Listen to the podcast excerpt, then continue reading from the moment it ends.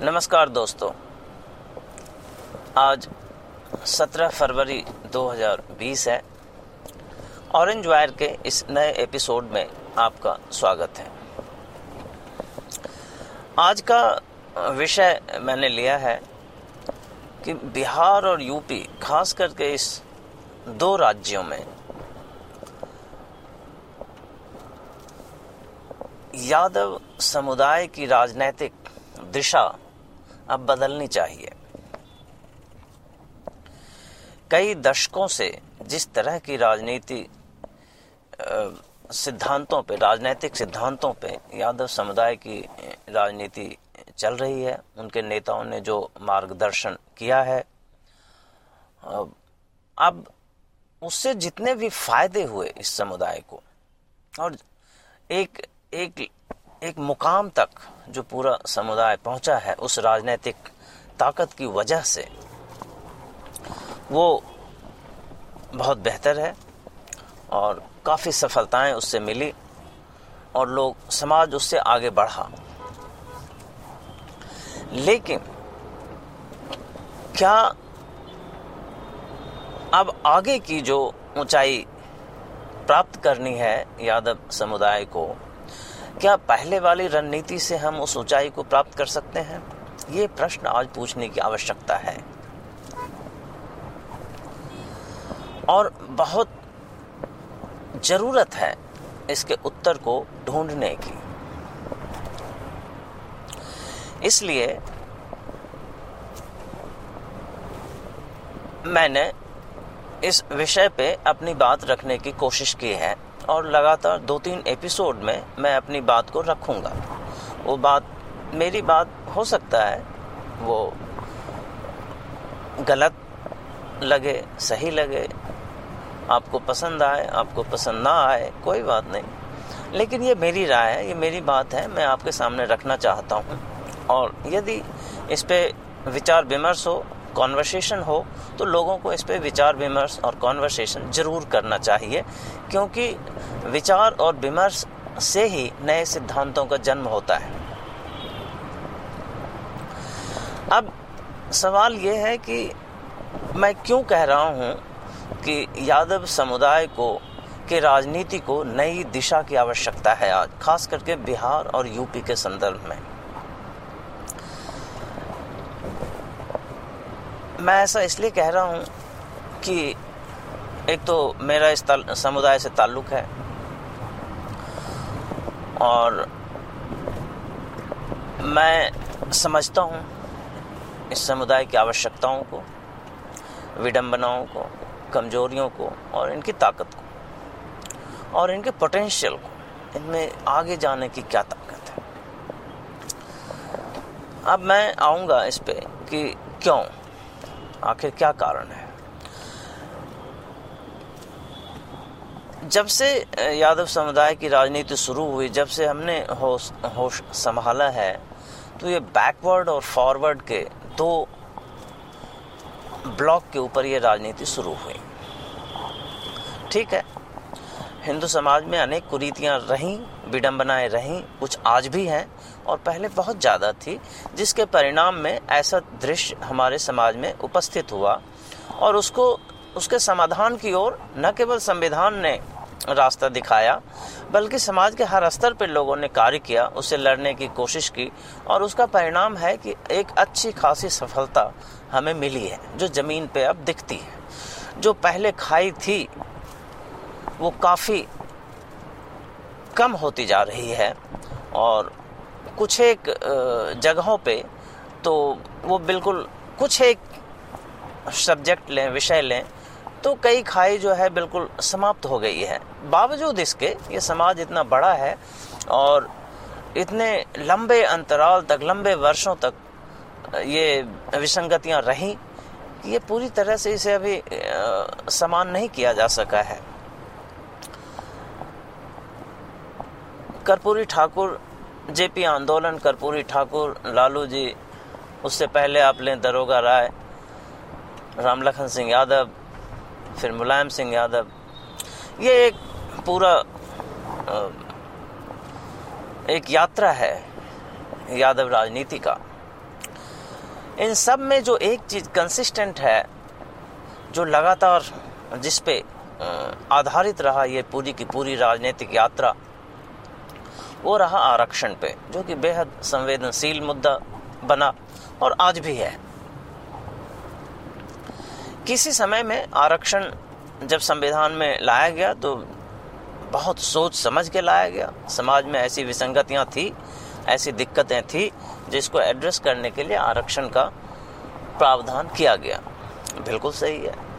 इस प्रावधान से हमें काफ़ी लाभ भी मिला। समाज में बहुत बड़ा वर्ग आरक्षण का लाभ लेके ऊपर आया और समाज में योगदान किया और एक बेहतर समाज की ओर हम आगे बढ़े और देश यहाँ तक पहुँचा।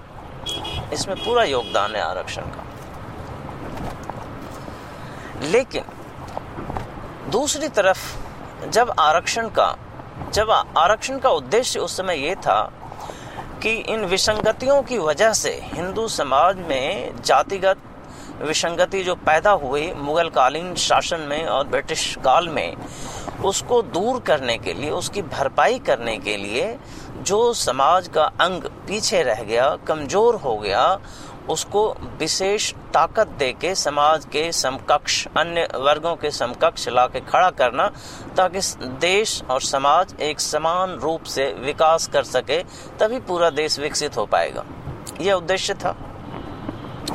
लेकिन कालक्रम में जैसे जैसे देश की यात्रा आगे बढ़ी और नेहरू का यूनाइटेड मुस्लिम डिवाइडेड हिंदू का फॉर्मूला ज़मीन पे और अपनी जड़ें जमाने लगा तो आरक्षण एक बड़ा हथियार बन गया, राजनैतिक हथियार बन गया सत्ता तक पहुँचने का।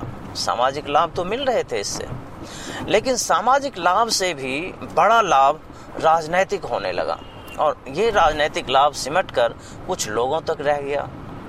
लेकिन इसके भावनात्मक और सामाजिक पहलू इतने विशाल और बृहद हैं कि इस इसके होने के बावजूद भी लोग इसका विरोध नहीं कर पा रहे हैं। अब आज की जब ये आरक्षण शुरू किया गया तो उस समय की जो आर्थिक व्यवस्था थी, उस समय ये बहुत ज़्यादा रेलेवेंट था। लेकिन अर्थव्यवस्था गतिशील है, वो बदलती रहती है, पूरे विश्व में बदल रही है, उसका प्रभाव भारत पे भी होता है। अब जब एक नई अर्थव्यवस्था ने एक पूरा स्वरूप ले लिया है भारत की ज़मीन पर 1990 के बाद, तब क्या आरक्षण का रिज़ल्ट वही मिलेगा, जो 1990 से पहले हमें मिल रहा था?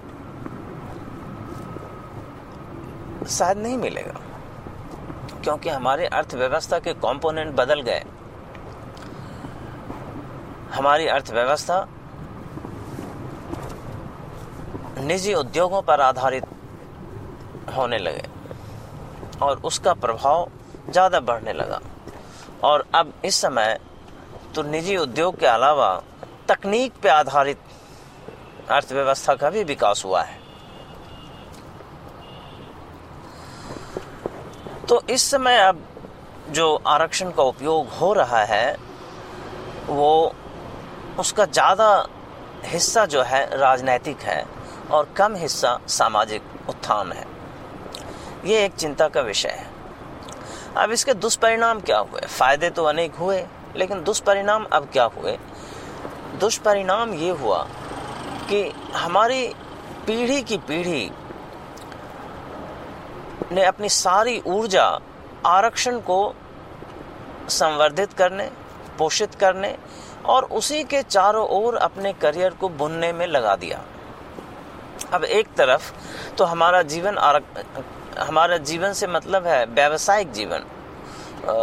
रोज़गार का रोज़गार का जो जीवन है, रोज़गार के जो सपने हैं, वो आरक्षण के चारों ओर घूमने लगे।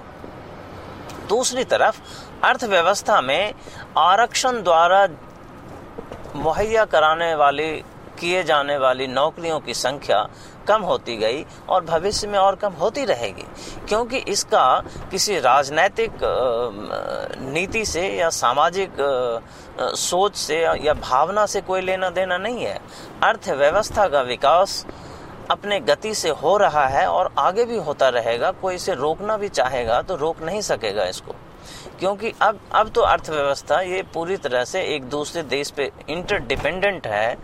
और इस अपनी ही ताकत से ये बढ़ता रहता है। तो ऐसे समय में जब अर्थव्यवस्था का पूरा स्वरूप बदल गया तो आरक्षण की जो पोटेंशियल है, जो क्षमता है, वो कम हो गई। लेकिन हमारी राजनीतिक आधार नहीं बदला। अब ज़रूरत है हमें अपने राजनीतिक आधार को बदलने की। जब तक हम अपने राजनीतिक आधार को नहीं बदलेंगे आरक्षण को ही हम अपना आधार बना के रखेंगे, हमें आगे की सफलता और बहुत मुश्किल से मिलने वाली है। इसलिए हमें अब नए दिशा की तलाश करनी चाहिए। और इस समय मैं ये पूरी यकीन के साथ कहता हूँ और पूरी ताकत से इस बात में मेरा विश्वास है, हमारी कम्युनिटी अभी जो है सारे तरह से सक्षम है।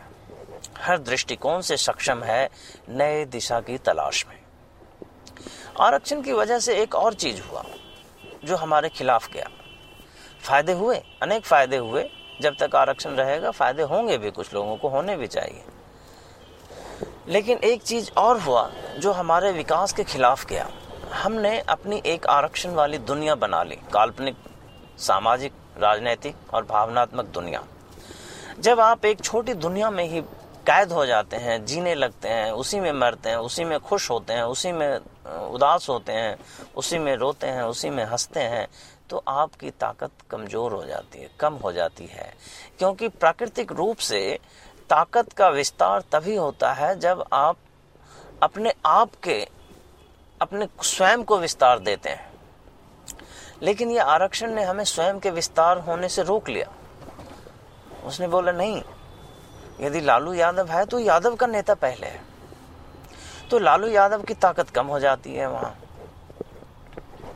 यदि लालू यादव की ताकत सोर्स ऑफ़ पावर जो है, वो, यो यादव से तो ताकत उनको मिलती। इसके अलावा पूरे भारत के अन्य भाग से भी उसको ताकत मिलती।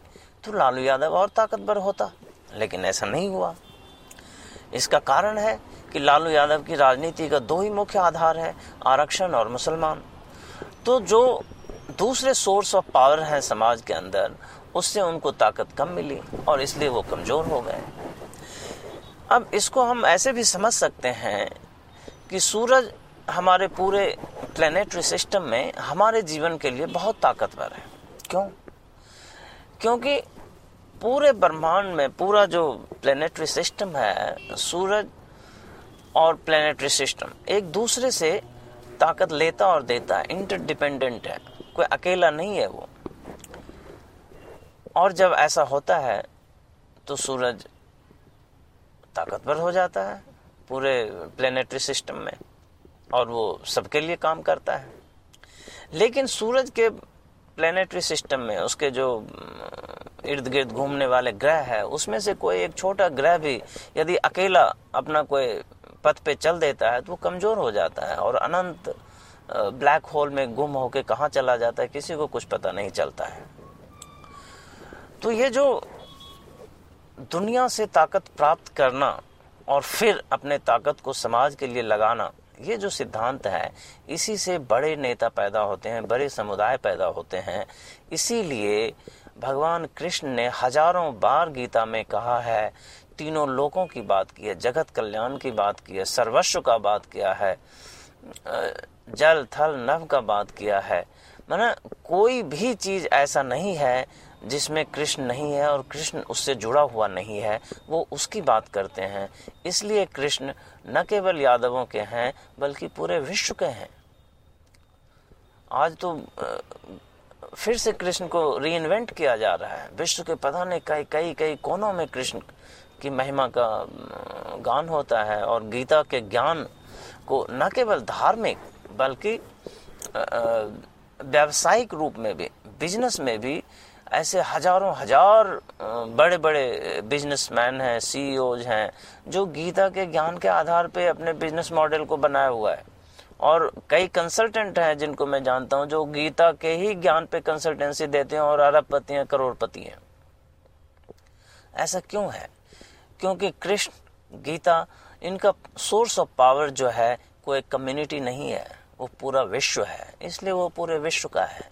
इसी तरह हमें भी अपने समुदाय को ओपन करना होगा, पूरे विश्व से जोड़ना होगा और पूरे विश्व को अपनाना होगा, तब हमारी ताकत बढ़ के नेक्स्ट लेवल तक जाएगी। आरक्षण से जो लाभ हमें अब तक मिला, उस लाभ के, को आधार बनाकर अब जो हमें अगले ऊंचाई तक जाना है, उसके लिए ये ज़रूरी है कि हम अपनी राजनीति को नई दिशा दें। और नई दिशा नई दिशा को देने का आधार हम कृष्ण के विश्व व्यापकता को बनाएँ। जिस तरह कृष्ण विश्व व्यापक थे विश्व की ताकत उनकी थी और विश्व उनकी ताकत है। उसी तरह हम भी अपनी ताकत को विश्व से जोड़ें, न कि केवल एक समाज से जोड़ें। और जब तक हम ऐसा नहीं करेंगे, हम आरक्षण को एक राजनीतिक हथियार के रूप में अपने ऊपर इस्तेमाल होने देंगे और एक जंजीर के ऊपर अपने लिए इस्तेमाल करेंगे। और ये हमें इससे बाहर नहीं निकलने दे रहा है अब, जबकि हमें बाहर निकलने की आवश्यकता है। धन्यवाद दोस्तों।